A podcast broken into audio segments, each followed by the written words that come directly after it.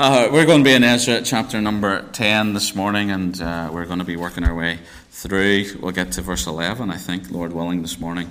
But before we start, I want to just tell you about a meeting that occurred of four pastors, four, four preachers, who got together, and as, as preachers and pastors do, we, we get together and, and complain about the congregation. No, no we, we, we don't, we don't, we don't. Uh, we, do, we don't. uh, four pastors that got together, and um, as part of that, they just started chatting as you do. And uh, we're talking and talking about, you know, how things were going in ministry, talking about the difficulties. And then one pastor said, you know, the congregation, they come and they tell us about their, their, their woes and their troubles and their burdens. And, and sometimes they'll come and say, Pastor, you know, I've fallen into sin. And they'll tell us about the sin that's besetting them. And we'll lead them in counsel to confess that to God because confession's good for the soul. And then this pastor said, why don't, why don't we do that? You know, why don't we take this opportunity when we're sat together to just have a time of confession? and confess, you know, anything that's plaguing us in terms of sin that's just, you know, besetting our lives and we can't shake it. So the first pastor said, I, you know, I'll go first. You know, I'm leading the charge here. And he said, I've got to confess that, uh, you know, I struggle a little bit with gambling. And unfortunately, I squander quite a bit of, of my money away. The second pastor said, you know, I, I, I uh, struggle with uh, cigars. I've just got to. I used to smoke and I, and I stopped that, but it's cigars, and, I, and I'll just have a cigar every so often, take myself off to a little secret hidden place, and I'll have a cigar. The third one came forward and said, You know, I've got a terrible drinking problem. The, the congregation don't know it. Can you turn that down a little bit, please? The congregation don't know it. They know nothing about it, but I've got a hidden drinking problem and it's what gets me through, and I can't shake it, I can't get rid of it. The fourth pastor was silent, said nothing, head down. The other pastor said, Well, come on, what's your? You must have something. You know, everybody has something that's that's in their lives that they can't shake and they can't get rid of it. Some kind of sin that they can't get rid of. The pastor was silent. The other pastors pushed him and said, Come on, I've confessed that I'm a gambler. The other one's confessed that he's a smoker. And the third one said, I've confessed my hidden drinking problem. Don't leave us hanging. What's your sin? Pastor lifted his head and he said, It's gossiping, and I can't wait to get out of here. we looked last week, didn't we? How confession is good for the soul, it's good for the saints, but it should lead to something. Confession isn't just words. Here's my dirty great secret. Here it is, and I'm off to continue on in it. Confession has a calling, and that's what we're going to look at this morning. You see, confession's call doesn't leave us where we are. Confession's call calls us on to more of God in a walk with Him that means changing or doing something about that which we have confessed. There are many today that subscribe to a system that you come and you confess your sins to a priest and then you're absolved of that and off you go and what you do for the next week is you build up those sins again until it's time to go and confess those sins and get rid of those sins. Now confession of sin is into God and God alone. Absolutely. But Confession's calling isn't simply just to blurt it out and then go your merry way and go about your business like it's all sorted and it's all fixed. No, confession's calling is to action. And if we just leave confession at words, then it's a dead, meaningless confession. It has no substance to it. And God takes no pleasure in it. Yes, God wants us to come and confess to Him. Yes, God wants us to pour out our hearts to Him. Absolutely, He does. But He wants to see His children then rectify what's wrong in their life. Not to go and rinse, rinse and repeat and go round and round and round. Would you want that for your child? No, absolutely not. You'd want them to move on, to take the words of their confession, that great moment where they've said, you know what, I've been doing this, and I've been doing this wrong for so long, but now I'm going to change. That's what you would want to happen. But that's confession's calling. Confession just doesn't leave us to our own devices, it calls us onwards and upwards to God and in His work. So we're going to have a look at Ezra this morning as we've, we've dealt with him over the last few weeks. We've had this great prayer of intercession in chapter 9. We've had his confession. We've had this move of God as the people in the temple area have came, men, women and children, remember, pouring out their hearts, confessing to God. But there is action required and we're going to see now how confession's calling comes upon the people and how their response is from the leadership down to what confession calls them to do. So turn with me, please, just to verse number two, which is where we'll start this morning, and we'll see confession's calling acknowledged.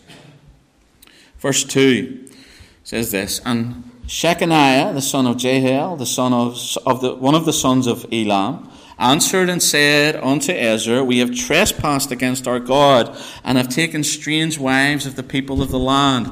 Yet now there is hope in Israel concerning this thing. So here we're introduced to Shechaniah. And, you know, we've talked about the spirit of confession that's moving amongst the people. And Shechaniah is one that has been affected by it. And, you know, so you've got this great somber scene taking place in the temple area where, you know, people are, are, are, are grieving in their sin before God. They're confessing their sin before God. And in the midst of that, up steps this man, Shechaniah, and he addresses uh, Ezra about the sins of the people. And he says this to Ezra, We have trespassed against our God. That word trespass there is, means in, uh, to violate one's legal obligations, to act unfaithfully is a good way of thinking about that. So when, it, when uh, uh, uh Shechaniah comes to Ezra, just like Ezra has acknowledged, he says, We have acted unfaithfully. Isn't that a contrast to the faithful God who never acts unfaithfully? Absolutely it is. God's people, all of us, have a perpetual habit of acting unfaithfully towards God. Shechaniah comes forward and he identifies with the trespass and he puts himself in with the nation. He says, We have trespassed against our God. We have acted unfaithfully. Why? We've taken strange wives or pagan wives of the people of the land. That's the offense. That's why they've acted unfaithfully. And this is beautifully tied into the truth that in the Old Testament, Israel is the wife of Jehovah, the wife of God. That's the relationship. In Exodus at, at Mount Sinai, when the Mosaic law is given, the covenant, that's a marriage contract between Jehovah, God, and Israel. And, you know, the, the, the, law is given there, and the people have to respond. Everything that you say, we will do. And the people said, yes, we will do it. And they enter into contract, a unique relationship with God. But time and time again, they had proved themselves unfaithful. They had ran off to foreign gods. And here they have foreign wives, pagan wives, those that are not uh, of the nation of Israel. And that is a sin according to the Levitical law, according to the contract, the marriage contract that uh, God has entered into with Israel. There are conditions upon that. Now, we're going to deal a little bit later on that this is the Old Testament economy, so if you're having trouble at home, don't be using this as an excuse to try and get rid of your strange wife. This is not what this is about. This is, this is with Israel and uniquely to Israel. Um, but there's acknowledgement. That's where it starts. There's acknowledgement here from Shechaniah. And he says, We, he's identifying himself uh, in amongst this sin, this trespass. Now, this is, this is important and tells us something about this man. Because when we look a little bit into this and we look into Shechaniah, we see that he's a man of tremendous courage to step forward and identify himself in with the sin of the nation. Because here's the thing when we next week, Lord willing, have a little tiny look at, at the kind of list of those that are identified, and it's not exhaustive, but the list that's identified, Shechaniah, uh, identified of those that have taken strange wives, pagan wives, Shechaniah isn't in there. He's not to be found. But if you turn to verse 26 of chapter number 10,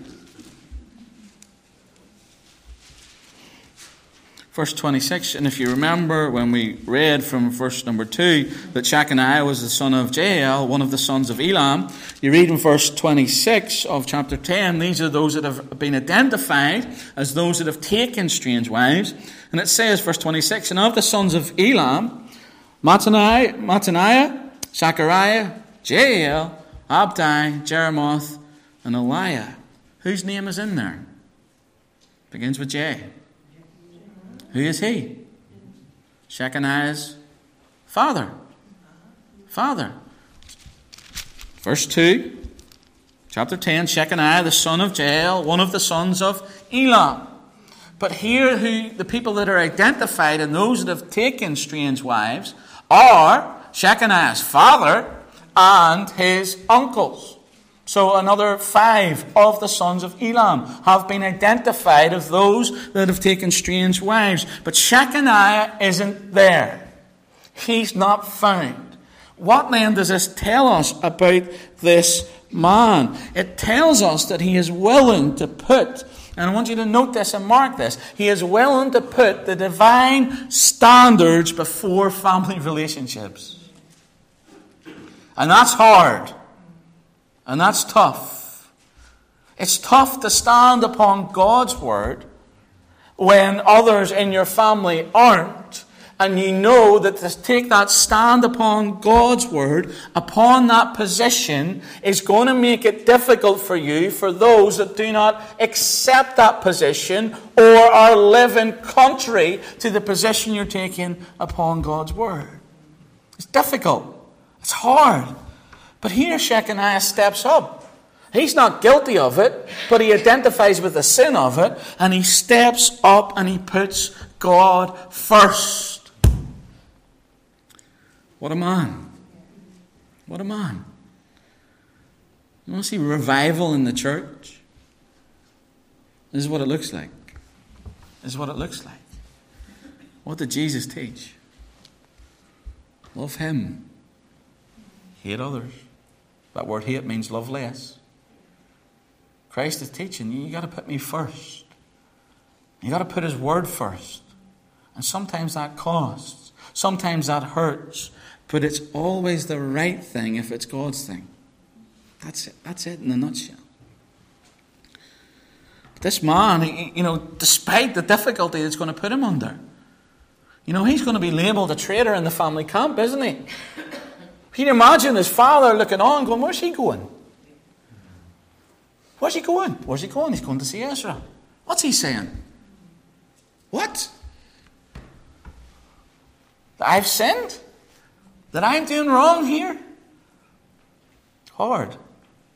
But he does it.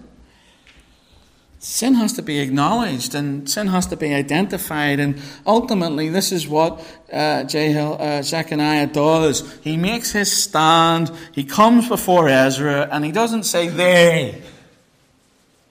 He says, We have trespassed, we have acted unfaithfully, not to each other. He says, To our God. To our God.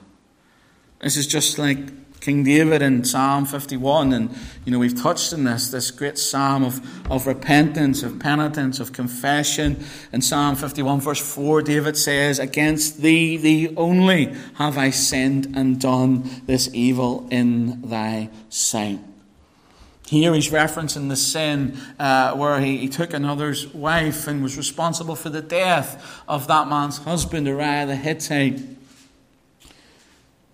And they have been affected. But David acknowledges that the sin was first and foremost against God. And that's what the people are identifying. That's what Shechaniah is identifying. That's what the prodigal son identified as he makes his way back to the forgiven father. You know, I think that's so, so mistitled that it's not about the son, it's about the father. He is the central piece in that story, that parable that Jesus teaches. It's not about the son just coming to his right mind and coming back. It's about the willingness of the father to forgive him. He is the centerpiece. And the prodigal son, as he's coming back, Luke 15, verse 18, says, I will arise, go to my father, and will say unto him, Father, I have sinned against heaven and before thee. What's the principle? Sin, first and foremost, trespass against God before it ever touches others. That's who we're answerable to first. Every one of us.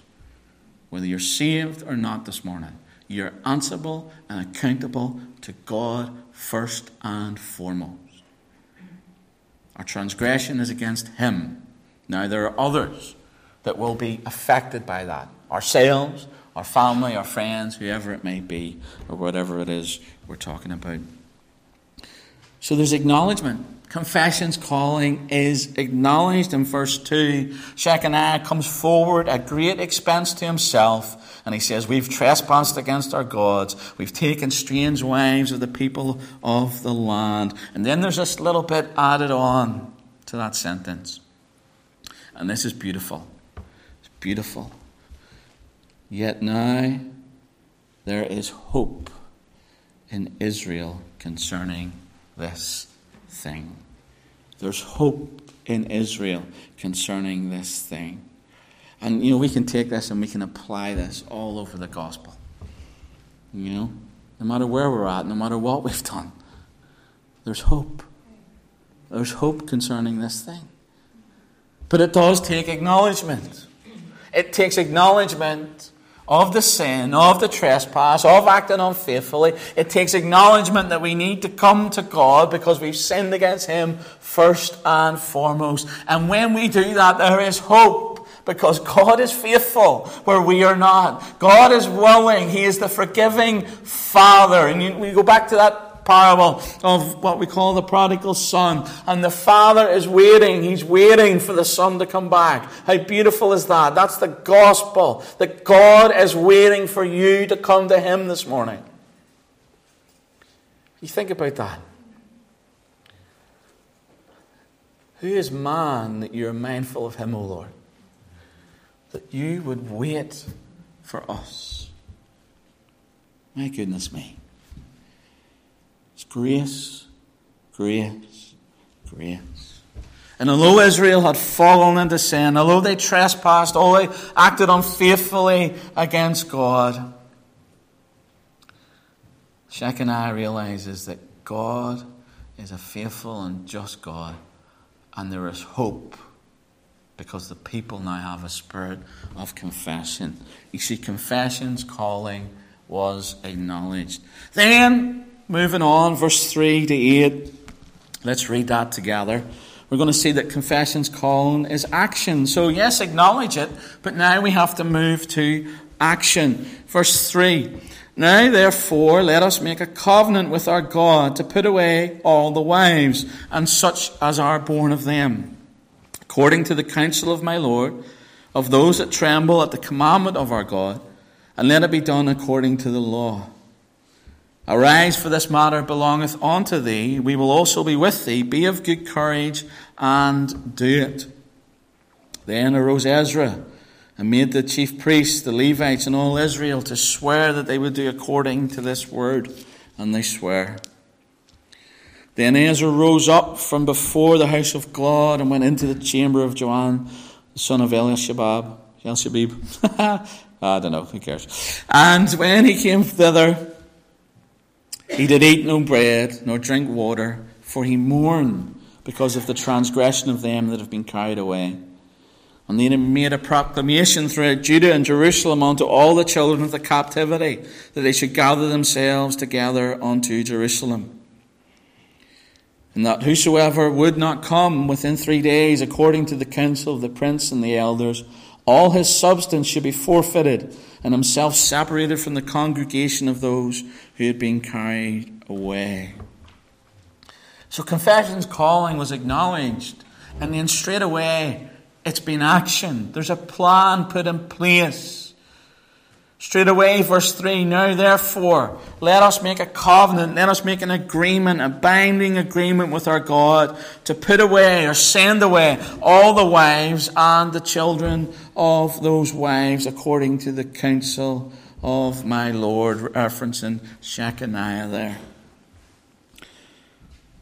So here we have an action plan put in place. There's a, a contractual covenant that is going to be put together between God and the people, or the people and God, really, in this case. They're going to come to God, they're going to swear before Him, they're going to make a, an agreement before Him to say that we are going to separate ourselves, we're going to put away, we're going to send away these strange uh, wives. And we've seen this before in the life of Israel. We've seen it in two of the great reforming kings of Judah. Turn to 2 Chronicles with me, please chapter 29. 2 Chronicles chapter 29, verse 10. Hezekiah, greatest king of Judah. 2 Chronicles 29, verse 10 says, Now it is in mine heart to make a covenant with the Lord God of Israel, that his fierce wrath may turn away from us. And Hezekiah was a great leader, he was a good king. And then we have Josiah. Turn to 2 Kings chapter 23 and verse 3.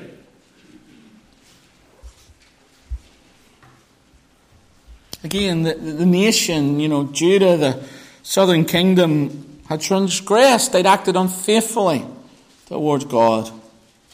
2 Kings 23, verse 3. And the king stood by a pillar and made a covenant before the Lord to walk after the Lord, to keep his commandments and his testimonies and his statutes with all of their heart, with all of their soul, to perform the words of this covenant that were written in this book. And all the people stood to the covenant. And this is what Shechaniah is doing. He's, he's getting back to basics, getting back to just getting right before God and saying to God, we're going to do what you have asked us to do because you know best. Shechaniah's call in Ezra 10 is for a covenant to be made, and the terms are clear. Put away or send away all the wives and such as are born of them. So that send away the wives and send away the children. Now, this may seem harsh. On face value, it does seem harsh. I guess maybe you could say that it's best for the children to be with their mothers rather than be left. But regardless, if it's from God, we have no right to decide whether it's fair or just. That's not our remit, that's not our position. We are not God. He is the lawmaker. He is the one that's above all. And He has said, send them away.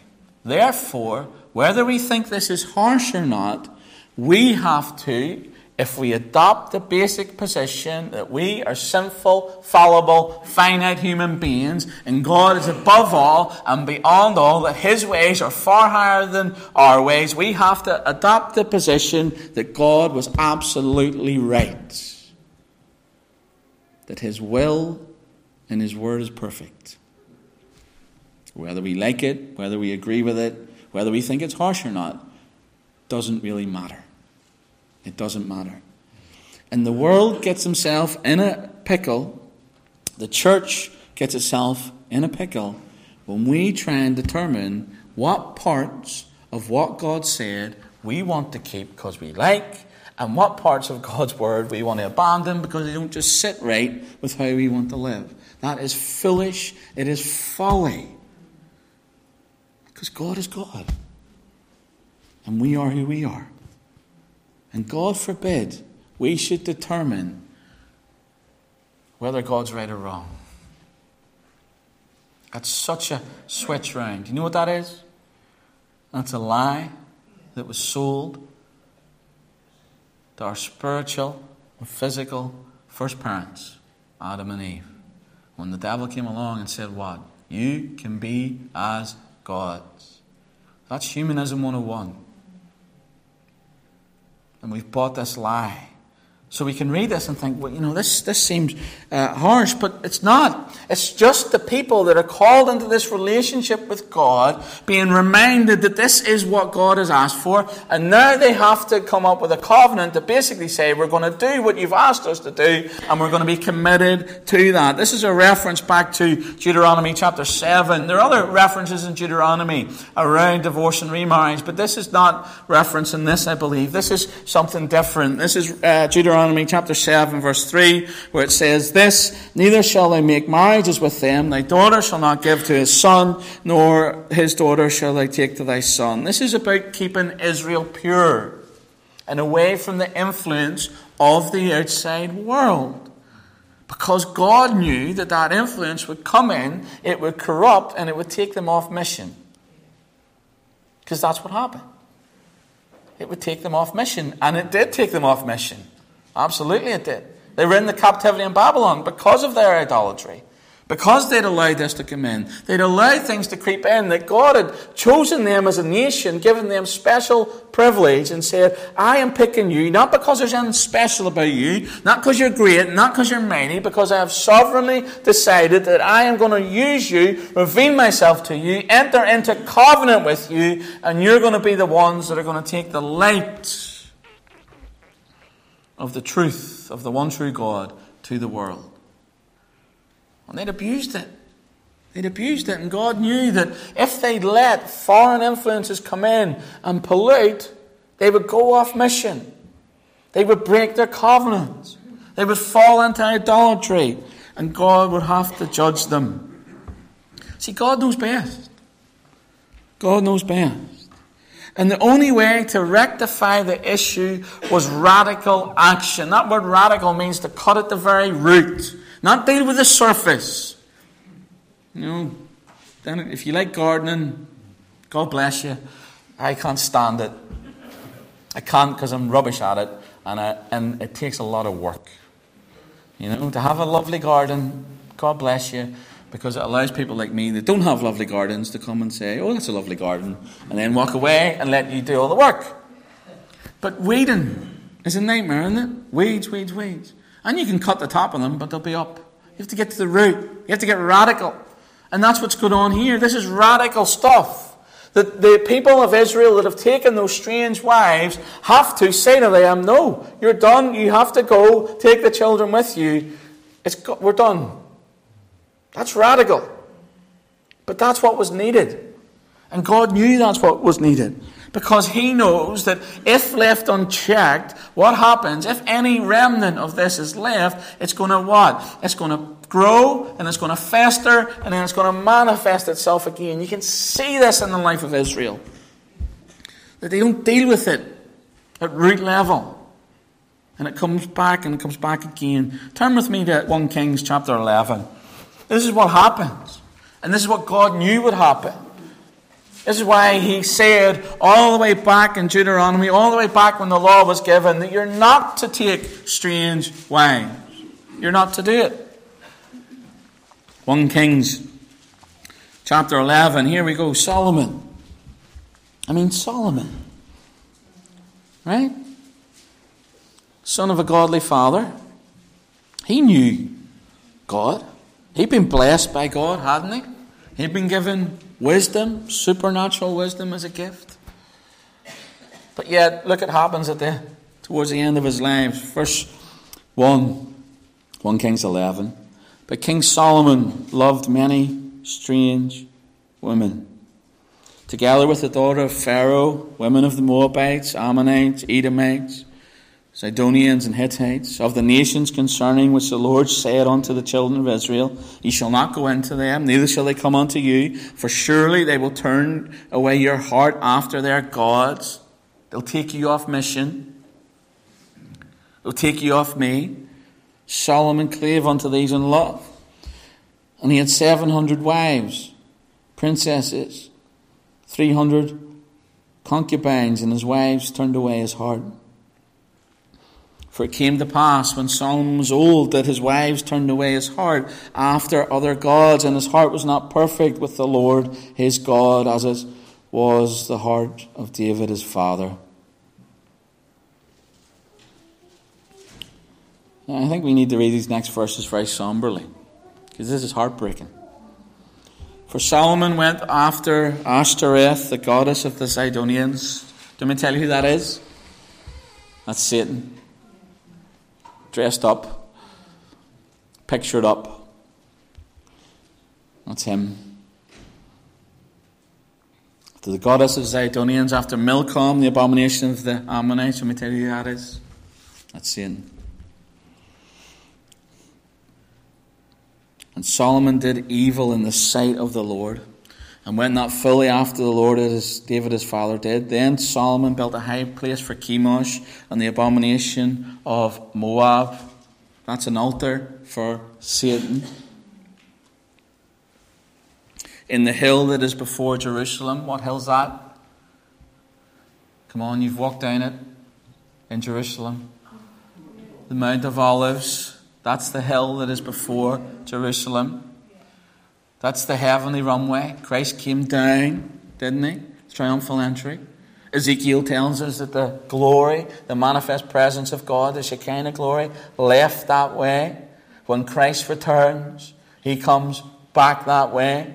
On this very hill, Solomon, son of David, gifted by God with supernatural wisdom, had a godly heritage, had a father that had a heart after God, yes, made mistakes, but turned to God, that had instructed him and taught him the ways of God, is on the Mount of Olives at this point in Israel's history. The temple is there, Solomon's temple is there in all its glory. At this point in Israel's history, the presence of God is in the holy place.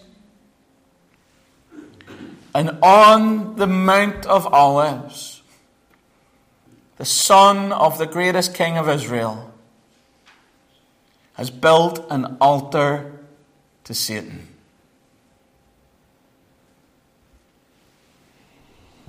What is he doing there? He's sacrificing children. Maybe not him personally, but he's allowing it. That's what happens here. That's what Molech was. He was the child leader. And that's what they used to do. Verse 8 And likewise he did for all his strange wives, which burnt incense and sacrificed unto their gods. What's happened here? If you'd have spoke to Solomon at the start of his reign as the temple's being built, and you'd said to him, One day, Solomon, this is what's going to happen to you. One day, you're going to find yourself not building a temple, not building the walls, not building the nation of Israel, but you're going to find yourself building an altar to Satan where you're going to allow your wives to throw children into the fire and sacrifice them on to a false God. I'm sure Solomon's response would be never in a million years.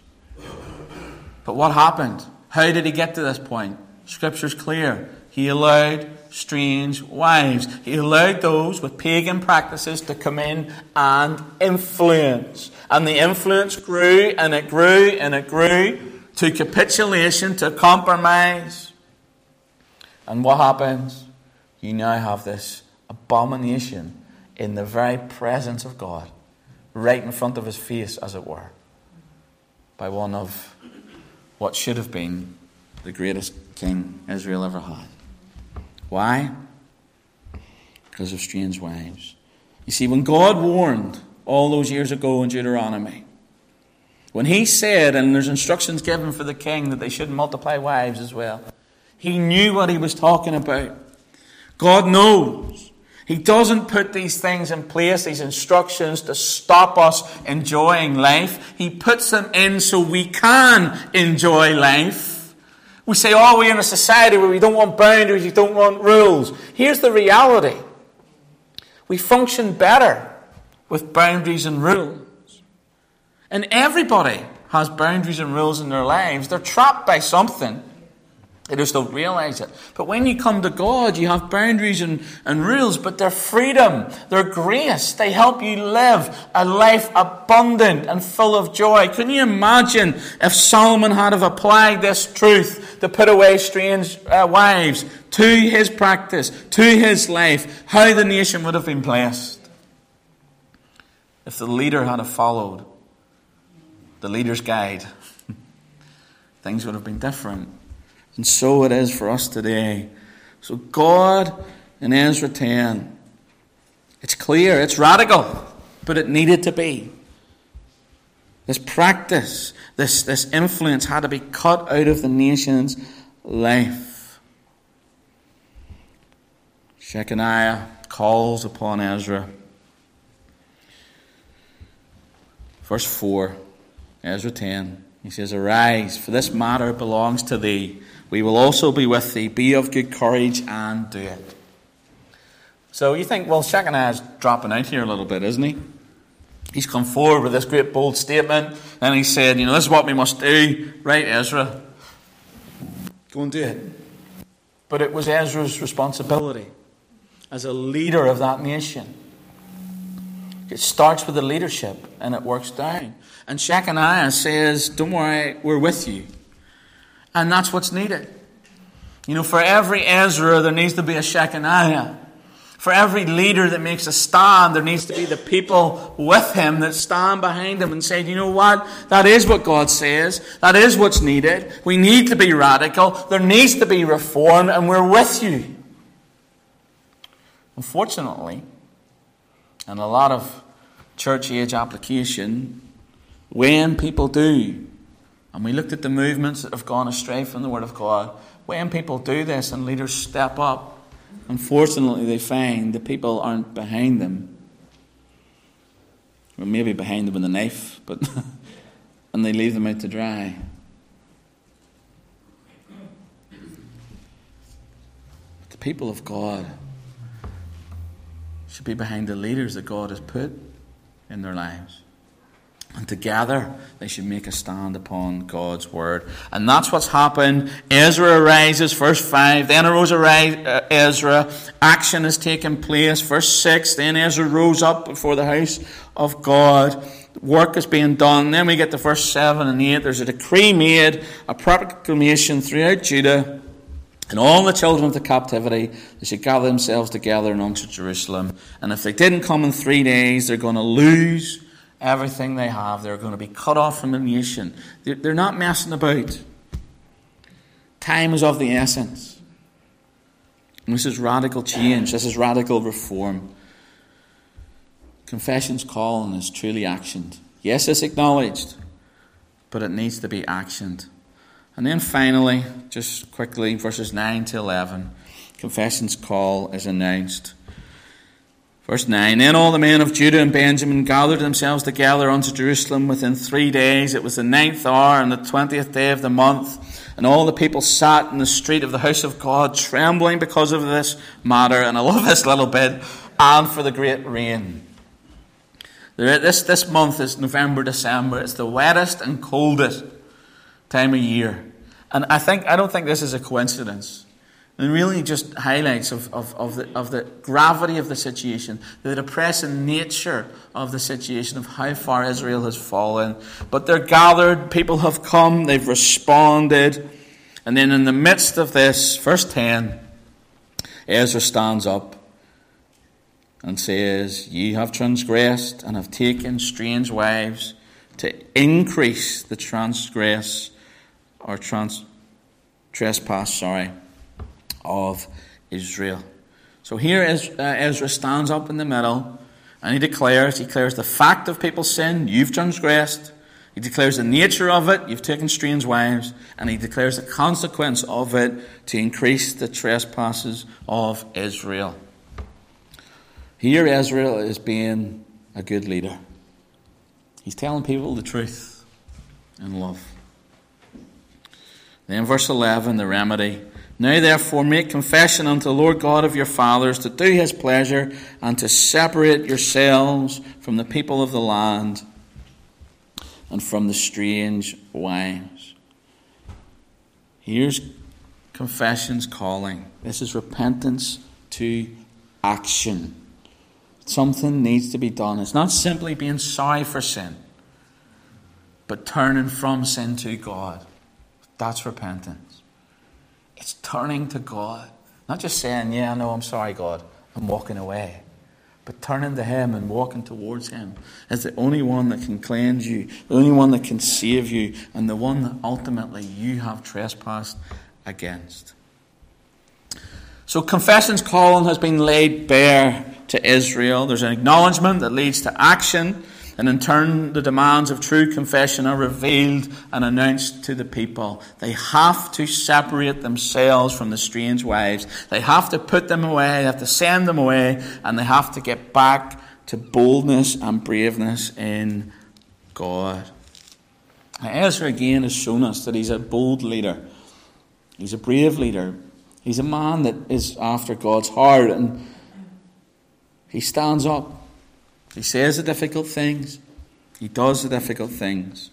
He knows the way, shows the way, and goes the way.